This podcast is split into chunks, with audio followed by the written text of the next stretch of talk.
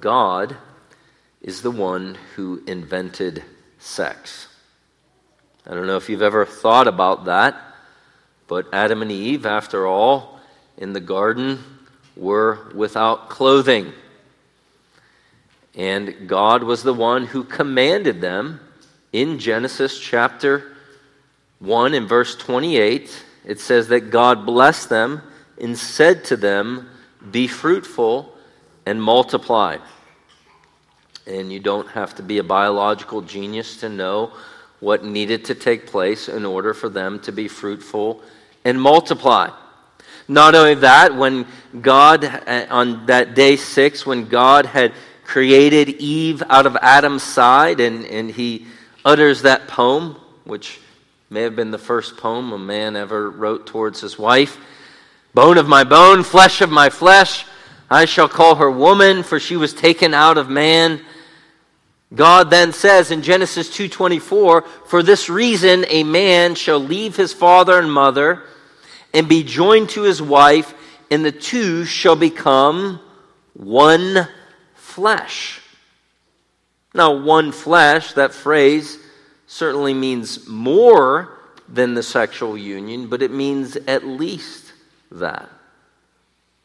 And so God is the one who has given the gift of sex, dare I say, a wedding gift to be opened on your wedding day, to be enjoyed between husband and wife. It is a gift that has been kicked around like a football. It is a gift that has been perverted and twisted. And by the way, as we're going to see this morning, that is not merely a contemporary problem. It is an ancient problem. An ancient problem that pervaded the ancient world really is a problem all the way from Genesis 3 to the year 2022.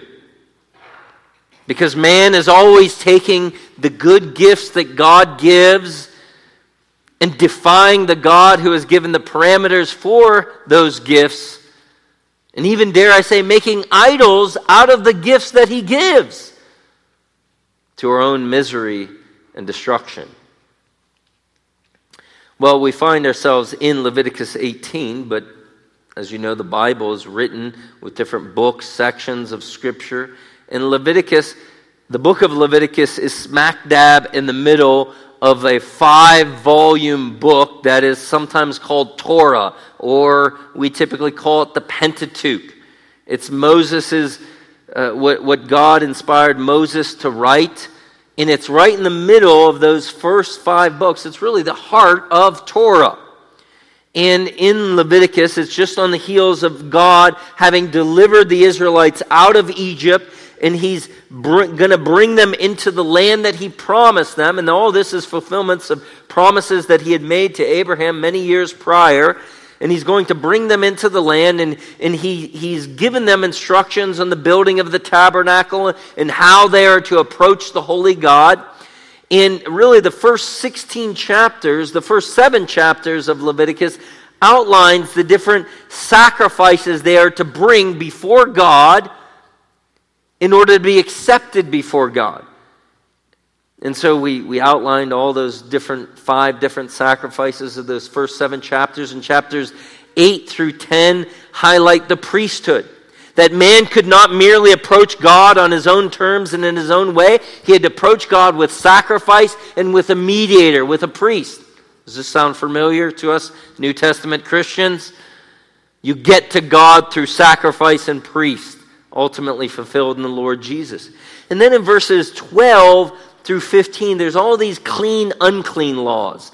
Lots of, dare I say, yucky stuff about bodily fluids and blood and animals that are clean and unclean. And we saw all these things.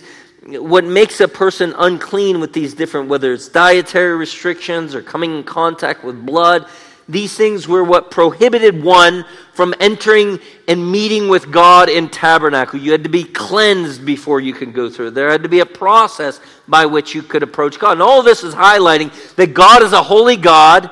Man is sinful. Man is unclean. Man must approach God through sacrifice and priesthood. And all this kind of culminates in chapter 16 on this great Yom Kippur, this great day of atonement,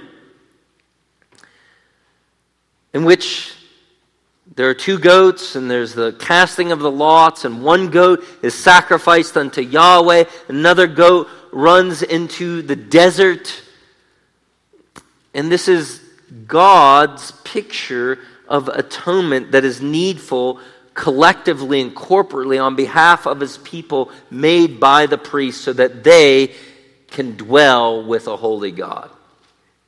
And then chapter 17 uh, gives lots of explanations about blood and laws about what you were, were and weren't allowed to do with blood and the importance of bringing that sacrifice to the tabernacle. And all this was highlighting that God, the only true and living God, Yahweh, God of Israel, is to be approached with blood. You must come with atonement. There must be something that takes the punishment for your sin and for your uncleanness.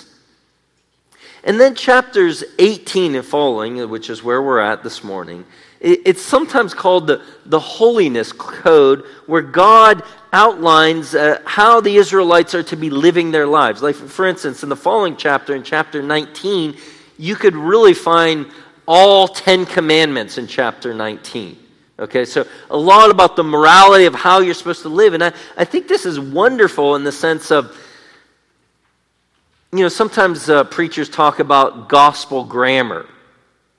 You have the indicatives of the scripture, and then you have the imperatives. And what is meant by that is, for instance, if you read the first 11 chapters of Romans, you have all these indicatives of what God has done for us in Christ and all of his grace towards us.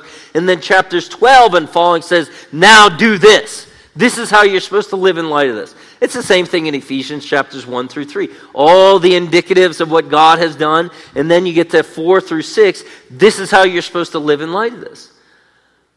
Well, in a very real sense, we see this wonderfully in the book of Leviticus. We see God has provided a way in which sinners can come before Him, must be through blood sacrifice, must be through priesthood that sinners can be forgiven and accepted before God, and now this is how you're supposed to live. And very high on the agenda for Israel and how they were supposed to live as a set apart people had to do with the bedroom, had to do with their sex lives. And so again, you can see how this ancient book it's as, as relevant as if the ink dried this morning. Now, to be sure, there are some things that we're going to see that are unique to uh, God's covenant with Israel as we go through these sections, but nonetheless, what is crystal clear in chapter 18 is that God was concerned that they not pervert his holy gift of sex.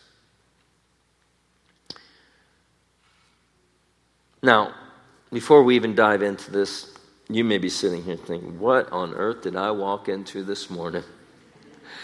You know, some of you, your face is already red. You're ready to plug the ears of your children. I'm going to work really hard not to be graphic. I'm going to work really hard to, to try to be as honest and candid as the scripture is w- w- with the prudence that the scripture itself gives, and even using euphemism and things like that uh, when it comes to uh, these things. But, but let, let me give just a, a little bit of a defense for this because you may think this odd, you may think this uncomfortable, but, but again, let me just say at the outset here, it's the next chapter in Leviticus, okay? So, you know, God sets the agenda here, okay? You know, I'm not going to skip chapters 18 through 20. Uh, it's the next chapter. But also, consider the reality the world is not silent when it comes to sex whether it's through commercials, books, magazines, music, TV, movies, social media, government schools, peers. Somebody The world is teaching. The world is catechizing. The world is indoctrinating you, or it's trying as hard as it can. And it's indoctrinating your children. It's indoctrinating all of us. And so the world is not silent on these things. So I also must say the word is not silent on this. God's word speaks loud and clear on these issues. I mean, over and over, the scripture not only warns about the perversion of God's good gift of sex, but even highlights the beauty that is found within the marriage bed. There's even prohibitions. You look at 1 Corinthians 7, you know, uh, do not deprive one another in this area, talking to married couples. And so the scriptures are not silent on this matter. In fact, some years ago, I think I did a, I don't know, 12 part, 20 part series on the topic of sex, highlighting the, the, the, various purposes God gives for this gift. Now, I don't think we're going to do 12 or 20 messages in Leviticus 19 or 18 and 20, which is kind of a parallel, but nonetheless, I think it's important for us to not hurry our way through this section of Scripture and then I would also say that not only does, is the world not silent, the word speaks loud and clear, but also uh, the work of parenting. I know many of you have children, and so you will be rearing them not in the world that you grew up in, but the world that they are growing up in. And you need to teach them, you need to equip them, you need to prepare them. And we can't be caught off guard on these things. And so, this morning we're just going to zero in on the motivations that God gives for holy sex or sexual purity. There's three motivations we see, I think, at the beginning of the chapter and at the end of the chapter. And then in the middle, sandwiched in the middle, that we'll cover next week, is all the manner of prohibitions against various forms of sexual immorality and perversion. And so all this is motivations for us not to go outside the boundaries of sex that God has given for his own people. And the first motivation he lays out is the authority of God. Notice in verses 1 through 5, and, and you can see it as well at the end of the chapter, these these strong statements. It says, for instance, in verse 1, it says, Then Yahweh spoke to Moses. Now, we've mentioned this in the past in our series in Leviticus, but it's worth repeating. If, if you were to have kind of a, you hear of red letter Bibles, you know, those are those Bibles that have all the words of Jesus in red. If you had a red letter Bible of all the words that, that are direct quotations of God, in, in, in the Old Testament, I would say even in all the Bible, Leviticus would have more red than any other book of the Bible. Over and over, then God said to Moses, and then it's just repeated what God said. Quotations of God. And so this is the voice of God. This is God speaking to Moses, telling Moses what he is supposed to say to the people. And he tells them, Speak to the sons of Israel and say to them, I am Yahweh your God.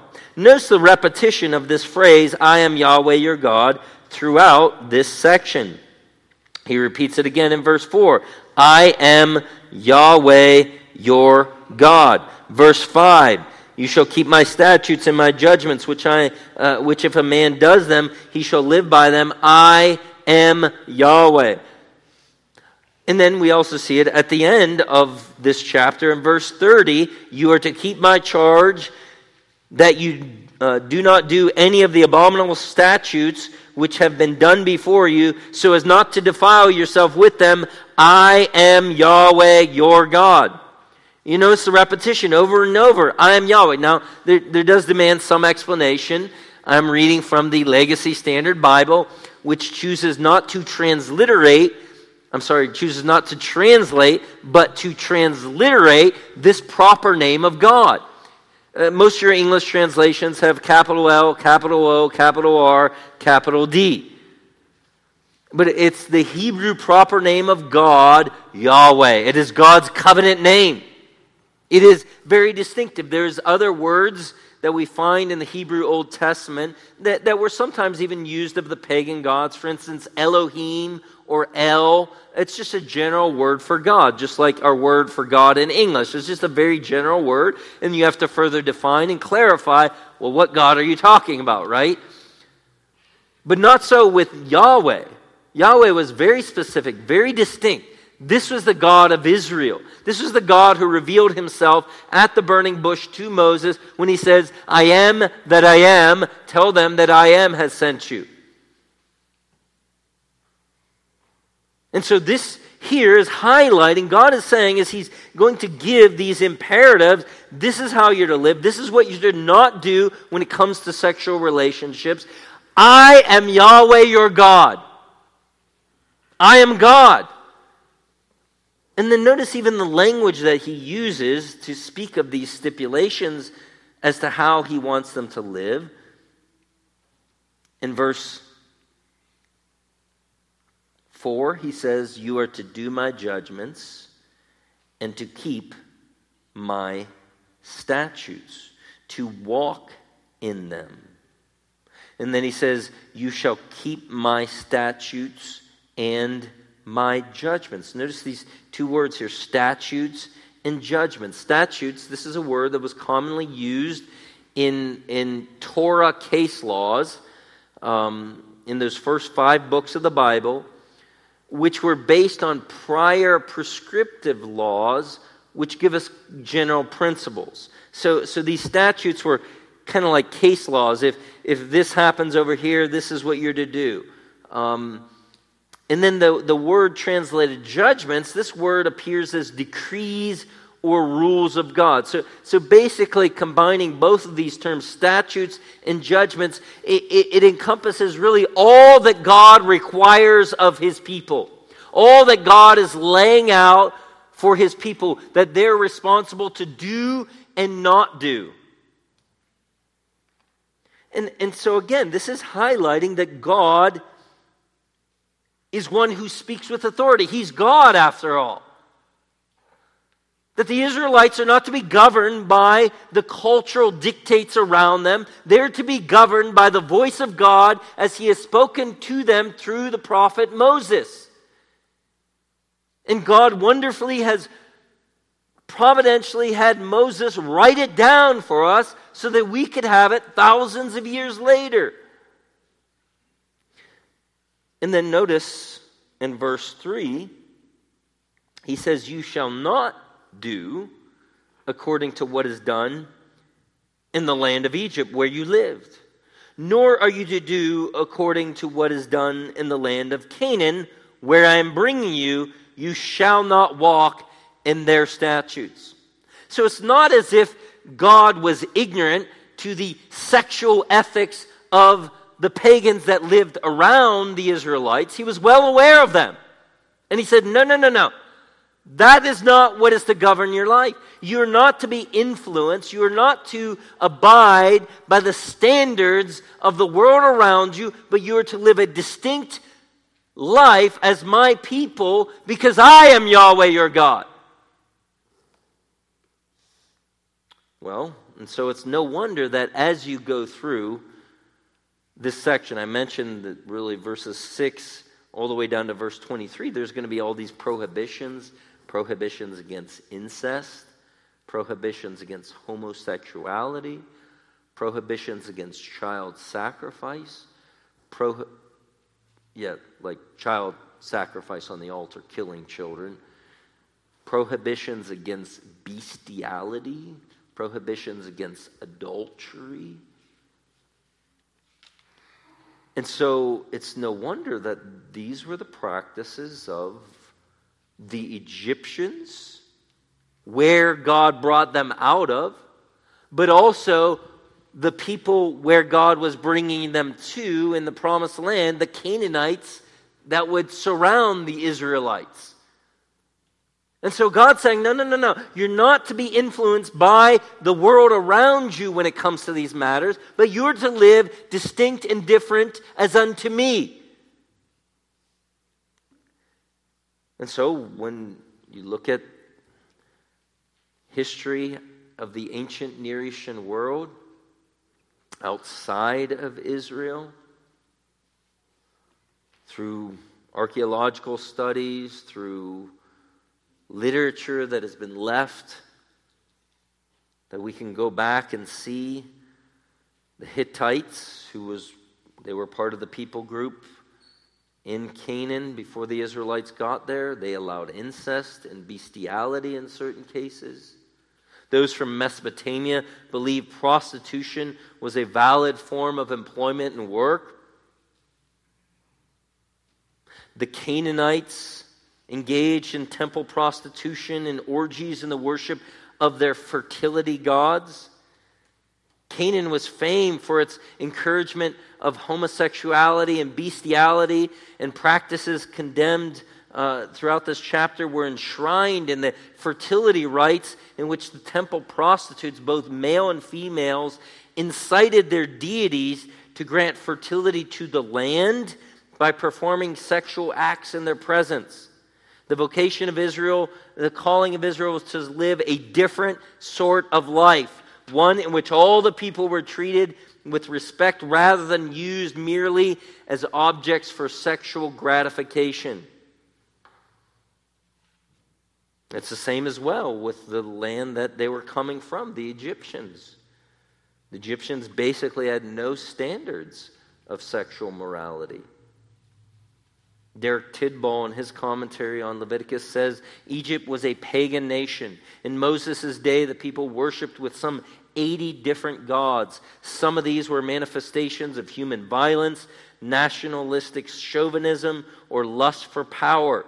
Other, others, again, were the uh, apotheosis of a mere sexual lust. Egypt was recognized for its licentiousness. It was well known that incest was practiced by the Egyptian royal family, where brothers regularly married their sisters. And so, this was the world that the Hebrews, the Israelites, God's people lived in. And it's kind of ironic in our day and age when, you know, we've had sitting presidents saying, you know, I want to be on the right side of history. And you, you read this and you're thinking, wow, you're on the cutting edge of the 16th century BC. You moron. You think these sexual perversions are something new and novel that we need to celebrate? In, in some of these here, maybe we haven't, you know, they haven't gotten their own letter in the alphabet yet, but they're part of the plus. It's coming. You know, the LGBTQ plus, you know that plus? Why not incest? Why not bestiality? I mean, uh, once you've thrown out any transcendent authority, different strokes for different folks.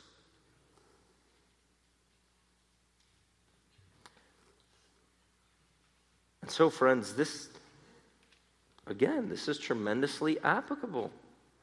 That as God's people, we must live by a different standard than the world around us. We do not follow what, you know, what the latest trends are. What, what, what the latest sexual ethic is. But we need to be governed by the voice of God as He speaks to us in the Scripture. Because God is God, He knows what's best for humanity. Man's nature has not changed over the course of thousands of years. Still the same problems, still the same needs. And God's word speaks to us. The culture around us at this point has very little standards when it comes to sexual ethics. In fact, as far as I can tell, the only thing that's wrong is sex without consent in the eyes of the world around us. I mean, that's a very th- thin thread. I've even heard of, you know, some apps on phones, uh, you know, promoted to college students on, on how to, you know, say to the other person that you actually consent. I mean, utter absurdity. So often today, it's just a matter of personal opinion. Every individual decides for him or herself what is right and what is wrong. And we're back again, you know, to millennium BC. You remember the book of Judges? There was no king in Israel, and every man did what was right in his own eyes. Similar to 2022.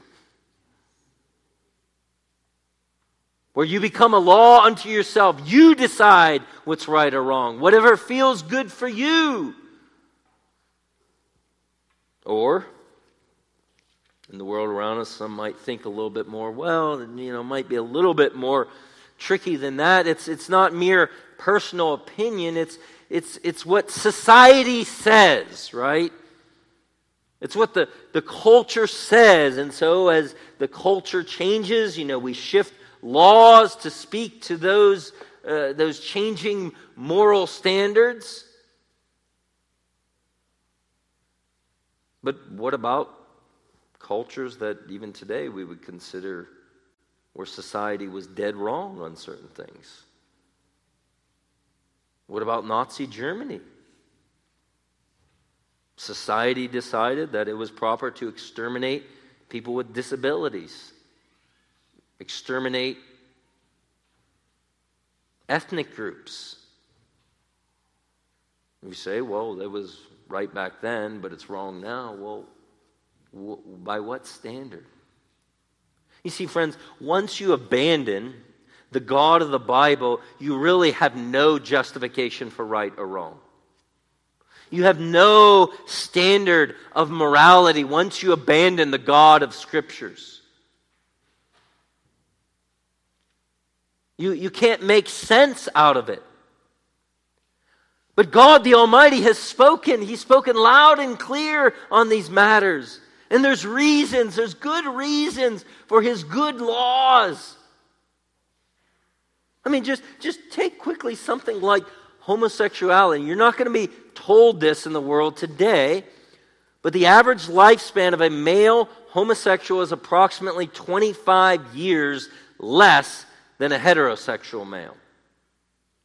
25 years less.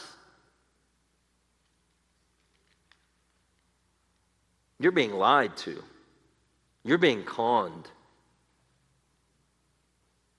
There's but again, it goes back to God is a good God. He knows what's best. Or, or, or again, you know, you know, adultery is glamorized in the, in the soap operas on TV is this wonderful thing. We, we even relabel it's an affair, when in reality it decimates families. It doesn't show you a, a picture of children heartbroken after the divorce of parents trying to find their way in this world. So, my friends, we, we must subject ourselves to what God has said to us in His Word. There is a transcendent authority that goes beyond the mere opinions of man and woman in our culture, but, but is, is God, the Creator, who knows us, who's created us, who's designed us. And so many of these things, even in many ways, are inherent in being created. That even fallen human beings should know better. We'll see that in a minute. And I mean fallen human beings without a Bible in their hand. But again, so this is this is important for us to talk about, to think about. Because I mentioned a couple weeks ago that survey, the state of theology, that um, Lifeway and Ligonier got together and did a survey of thousands of people. And, and of the demographics, they zeroed in some of those statistics on those who profess to be evangelical Christians. And when it, when it comes to, for instance, the Bible's condemnation of homosexual behavior, In 2016, 42% agreed with the Bible's condemnation. Uh, I'm sorry, the statement was the Bible's condemnation of homosexual behavior doesn't apply today. That's remember we talked about that in Sunday school this morning. How there's that division. Okay, well, you know that's what it said back then. That, that's just for you know temple cult prostitutes, and so it's not really applicable today. So in 20, 2016, 42% of professing evangelicals agreed with that statement that the Bible's condemnation of homosexual behavior doesn't apply today. In 2018, 44% agreed. In 2022, that's this year, 46% agreed. So you can see a, a lurching over into the world. I mean, even 42% where it starts. Like, my goodness. My goodness. And so it's important for us to think about these things, to think about what the Bible says, to even be equipped to not, again, just follow the dictates of the world. We must subject ourselves to the authority of God. And also in our own personal lives. You know, when it comes to lustful thoughts or pornography, we need to understand that when we go out of bounds with what God has designed, with what God has said, we are defying God's authority. We're saying, God, you will not rule over me when I'm looking at this over here. And there's a word for that. It's called rebellion, it's called sin. And we need to repent of it. We need to confess it to the Lord. We need a Savior because of that.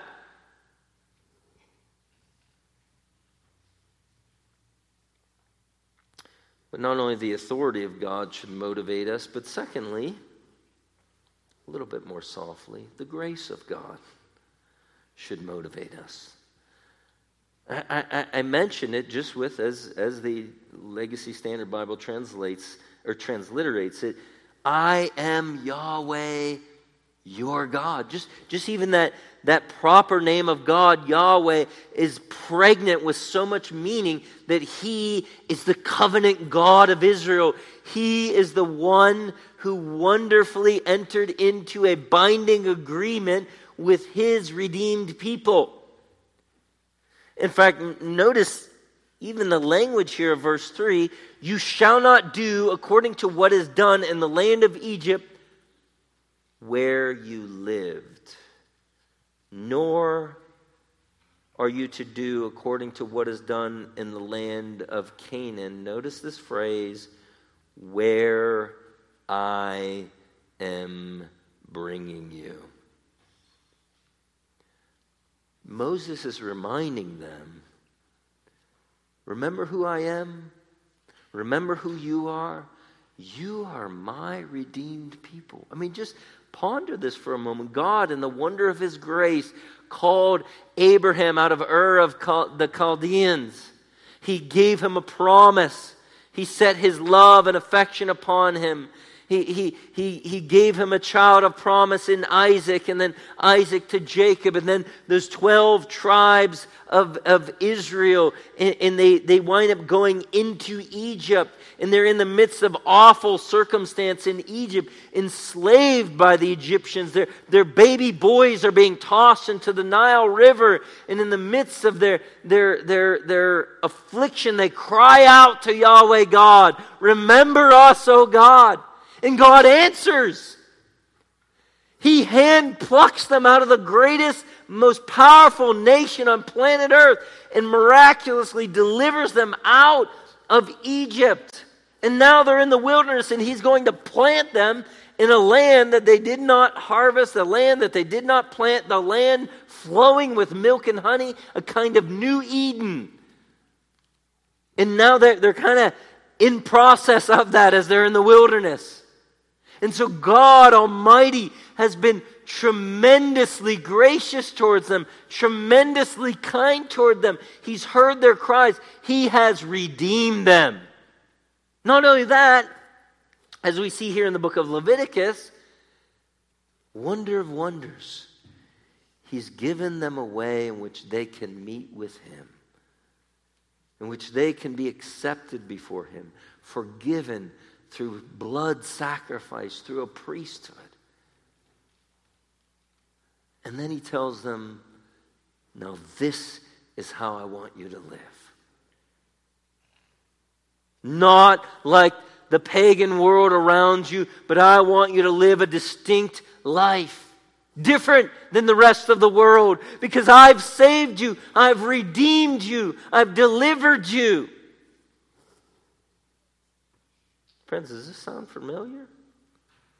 These are pictures and shadows and types that find their ultimate realities in the new covenant. Where, in the language of Titus, I think it's 2:11, where it says, The grace of God has appeared bringing salvation to all men, teaching us to deny ungodliness and worldly lusts and to live soberly, righteously in this present world. The grace of God teaches us.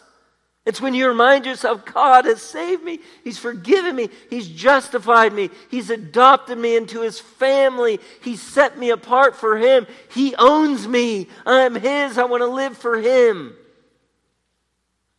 This is great motivation. This is great encouragement. So it's not merely a list of do's and don'ts. It's not a, a view of God as a God who's this big meanie. He's just, he just doesn't want me to have fun. He just don't want me to have fun. No, no, no. He's good. He knows a lot more than your pea brain. He knows even how body parts work and are supposed to work. He knows all the ramifications of disease, of, of physical consequences, emotional, relational consequences that come when you go outside the boundaries of His law that is holy, just, and good. And so you must believe He's a God of grace and kindness. And let this motivate you. Again, this is, this is what we see in the New Testament. Uh, uh, the Apostle Paul, when he is rebuking the Corinthians for frequenting prostitutes, he says to them in 1 Corinthians 6:15 and following, he says, "Do you not know that your bodies are members of Christ? Shall I then take away the members of Christ and make them members of a prostitute? May it never be. Or do you not know that the one who joins himself to a prostitute is one body with her?" For he says, the two shall become one flesh. Well, gee, gee whiz, he's quoting from Moses in Genesis 2.24. Verse 17 of 1 Corinthians 6.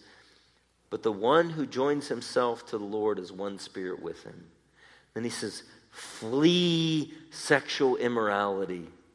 And then I think he's quoting the Corinthians where they said every other every sin a man commits is outside the body. But Paul reminds him, but the sexually immoral man sins against his own body. And then he says, Do you not know that your body is a temple of the Holy Spirit who is in you, whom you have from God, and that you are not your own? For you have been bought with a price, therefore, glorify God in your body. You have been bought with a price, therefore glorify God in your body. Jesus died for you. He shed his blood for you. He owns you. You are his slave. He is your master. He is a kind master. Now he says, therefore glorify God in your body. This is great motivation, friends. You have been redeemed. You have been justified. You have been adopted. God has set his love upon you. Why would you go and make mud pies when God has provided a feast, a gourmet feast for you? Why would you play in mud puddles? When God has something so much better for you. Believe Him. He is good, He is kind. Some of you may be sitting here in the throes of immersing your minds with pornographic images. Some of you may be flirting with adulterous relationships. My friend, God has something so much better for you. He speaks with authority. He says, Thou shalt not. But he also speaks with kindness. Did I not lay down my life for you? Did I not purchase you with my blood? Why would you go after that?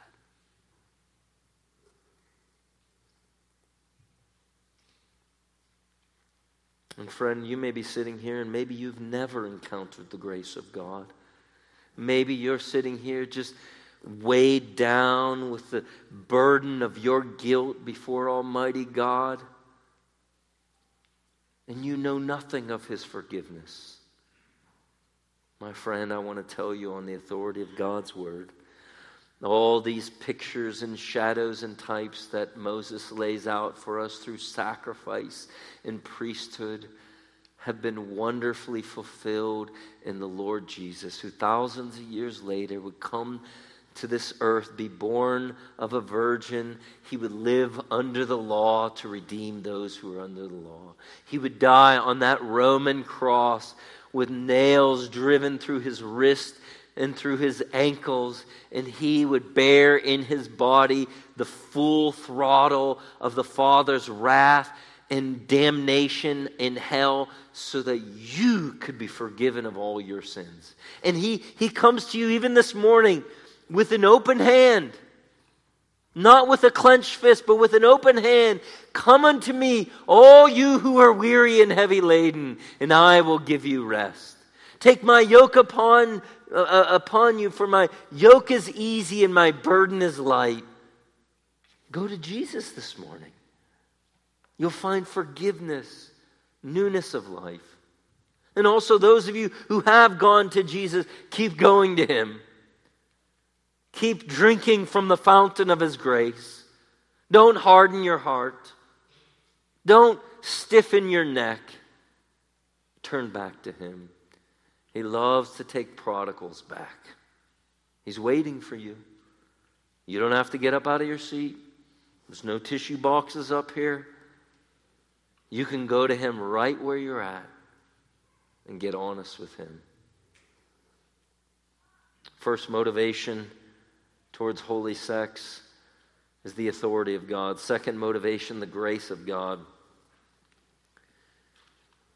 Third motivation, the judgment of God. If you will not be motivated by his sweetness, he will motivate you with his stick. Verse 24 and following. In fact, we could, well, let me start in verse 24. He says, For so do not defile yourselves by any of these things, for by all these the nations which I am casting out before you have become defiled. Defiled. This is the idea of being made unclean. Now, now we have a word in English, an adjective that, that is close to this. When you speak of somebody who has uh, dirty jokes, that's what we mean. We mean sexually immoral jokes or a dirty magazine. That's the same idea, or dirty thoughts. To, to be defiled. And, and here, notice he's saying that, that the nations who were before them, the Canaanites, had defiled themselves by these things. And I cast them out because of these things, which, which by the way, should inform, inform your thinking when you're reading the book of Joshua. This, this is often something that comes up when you think, whoa, you know, I mean, that sounds very, you know, colonialistic, very imperial, right? You know, Joshua going in, them just destroying everybody and saying, get out of here. But you need to understand this was God's hammer of judgment upon the Canaanites because of all their perversions. This was why he was in the language, uh, you know, uh, in the language that we find here. the land was vomiting them out. You know, you think purging, vomiting, you're, you're, you're getting impurities out of you. You're, you're, you're vomiting out, you know, maybe nasty food, food poisoning. You're getting it out of your system. The land was vomiting them out because of their wickedness. That's what you need to understand. Their child sacrifice, their homosexuality, their bestiality, their adulteries, their incestuous relationships, they were going to be vomited out because God was through with them. Verse 25 So the land has become defiled. The dirt is dirty. Not because it's dirt, but because of their disgusting sin. The land has become defiled. I have brought its punishment upon it, and the land has vomited out its inhabitants. But as for you, you shall keep my statutes and my judgments. You shall not do any of these abominations, neither the native nor the sojourner who sojourns among you. Verse 27 For the men of the land who have been before you have done all these abominations, and the land has become defiled, so that the land will not vomit you out should you defile it, as it has vomited out the nation which has been before you. So here there is a kind of personification of the land vomiting the Canaanites out of it because of their sexual perversions, because of their child sacrifice. Now, what is fascinating at this point? So, so that was a judgment. That was a judgment upon the peoples who preceded the Israelites. And God saying, Yeah, you don't get cocky. Because this is the very reason why I vomited them out of the land. I will vomit you out of the land. I will bring my stick of judgment upon you. Now, now what's fascinating here is the Canaanites were not a covenant people. There's no record of prophets going to the Canaanites, warning them about all of these sexual immoralities and perversions. So, what this must teach us is basically what Romans 1 teaches us, what the Apostle Paul did that there is a revelation from God in creation that makes all accountable. In fact, listen to um, Romans chapter 1 and verse 32. It says in, he, in Romans 1, he's talking about pagan peoples who didn't have the scriptures, they didn't have the word of God, but they had this knowledge of God. They had this knowledge of God in creation, and they had this knowledge of God in conscience. Even if they never sat in Sunday school, even if they never heard the, the Word of God spoken by a prophet of God, even if they never scrolled any of the books that Moses had written, they knew. They knew this was wrong. They knew this was perverse, and they would have punishment to pay for it. Romans 132 says, although they knew the ordinance of God, and that those who practice such things are worthy of death, they not only do the same, but they give hearty approval of those who practice them. What God is saying here through the Apostle Paul, and I think through this passage, is that there is an innate conscience that humanity has, whether he has the special revelation of God in Scripture or not, whether they have a prophet or not, that they know this ain't right. This is twisted. This is perverse. This is wicked. Again, you could, how about Sodom and Gomorrah? I mean, scripture hadn't even been written, yet God wiped it off the face of the earth. There is an innate understanding because we are creatures made in the image of God when it comes to these sexual boundaries that the human conscience rails against it. Rails against it. And says, This ain't right. By the way, that is exactly what's going on in the culture around us. You think it's about rights? You're deluded. This is a summoning of a silencing of the conscience. I will not have anybody to tell me that this is wrong. You will not tell me. God will not tell me. Nobody will tell me this is wrong. This is my right to sleep with who I want, when I want, how I want. And it's an attempt to silence the voice of God in conscience. That's what's going on around us. That's why, even though we have, you know, eh, eh, cemented in the Constitution religious rights, well, we'll just throw that out for sexual rights. And also, this is very sobering because sometimes, it, you know, when you start thinking about the reality of God judging this great nation, well, we're not Israel. We're not a covenant nation. Do you think the Hittites were? Do you think those cities on this plain of Sodom and Gomorrah were? Do you think the Moabites and the Amorites and the Canaanites? No, no, no. None of them were. But they were image bearers who knew better.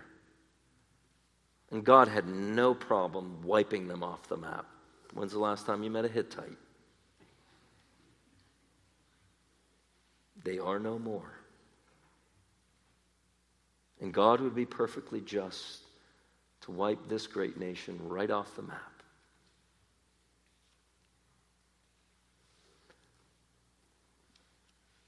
This reality is innate in each of us. Albert Mohler tells a story of he was um, meeting with a, a, seminary wives group at Southern Seminary, and you know the ladies would sometimes bring questions, and he would do a Q and A with the ladies, and and there was one woman who shared the story, uh, wanting to know, have some counsel as, as to how to respond when she was in the park just that day with her five year old. Uh, they're in the park and there was two men who were kissing. And her five year old said, Yuck!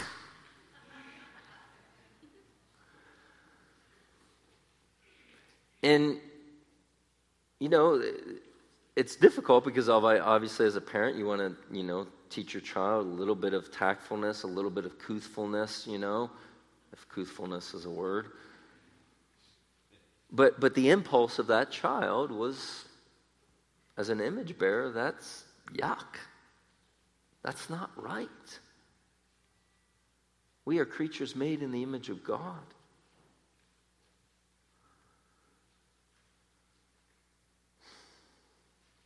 And God will bring his judgment not merely for homosexuality, but incest, adulteries,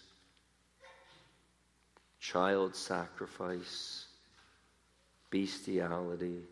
It's all in here in this chapter.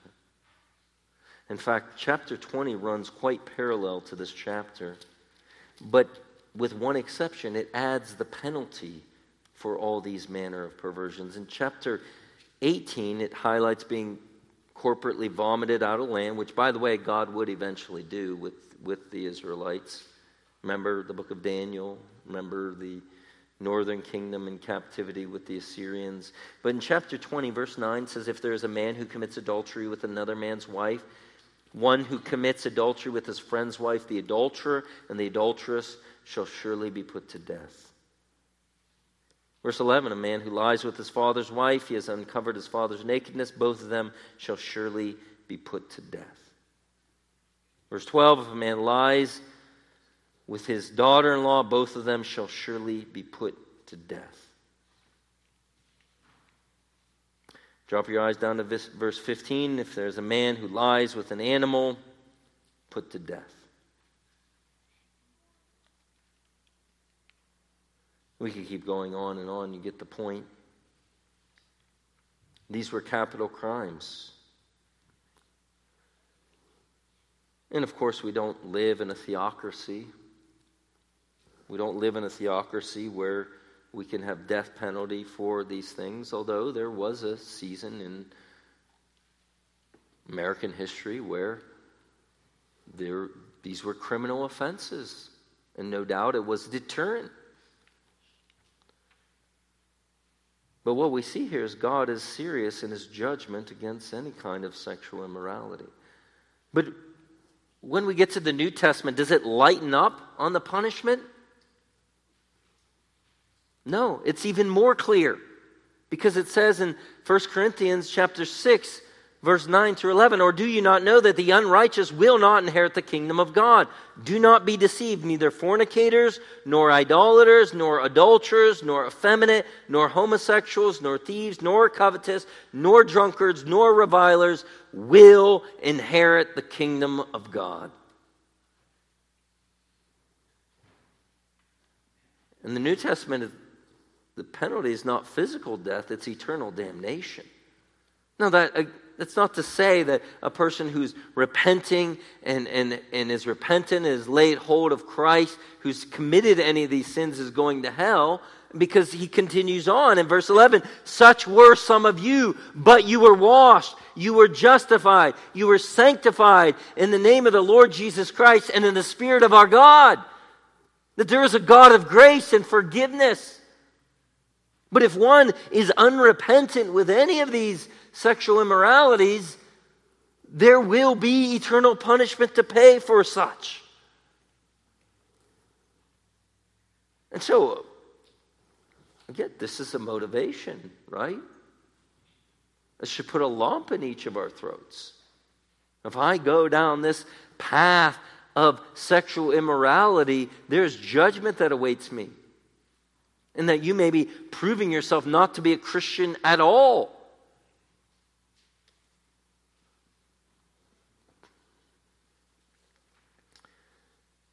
But there's one verse I skipped over. I want to touch on it. In 18:5, he says, "So then you shall keep my statutes and my judgments, which if a man does them, he shall live by them. I am Yahweh." This verse is quoted in the New Testament in Galatians chapter 3 verse 12 where the apostle Paul is arguing against the Judaizers basically saying if you want to take the whole law if, if you want to say you by obeying the law you get to heaven, then you need to take all the law and, and, and, and let that sit on your shoulders. And he quotes from Galatians 3:12, where it says, Paul says, however, the law is not of faith. On the contrary, he who practices them shall live by them. You see, what, what, what Moses, and I think Paul inciting this is saying was this was the standard for the Israelites. Remember, I said they were going into the promised land, and this was going to be a kind of Eden 2.0. If you go back to the Garden of Eden, God said to Adam and Eve, You can eat from any tree in the garden, but of the tree of the knowledge of good and evil, you shall not eat from it, lest you eat from it, and you will surely die. And, and, and you remember how that went over. Not well. Adam and Eve rebelled against their creator, driven from the Garden of Eden. But now God is bringing them into a land flowing with milk and honey. And this standard still hangs over, over their head obey me and live. And it didn't go so well. And in that context, the Apostle Paul in Galatians 3 because if, when, when we fast forward, when we get to Leviticus 26, it talks about the curses that would come upon Israel. And one of them, again, much like Adam and Eve were driven out of the garden, Israel would be driven or vomited out of the land. That was part of the covenantal curse. But Galatians 3 doesn't end in verse 12 because it goes on to say, Christ redeemed us from the curse of the law by becoming a curse for us. For it is written, Cursed is everyone who hangs on a tree. Wonder of wonders, Jesus takes that punishment that we deserve because of our sin and ultimately promises an eternal Eden. Let's pray.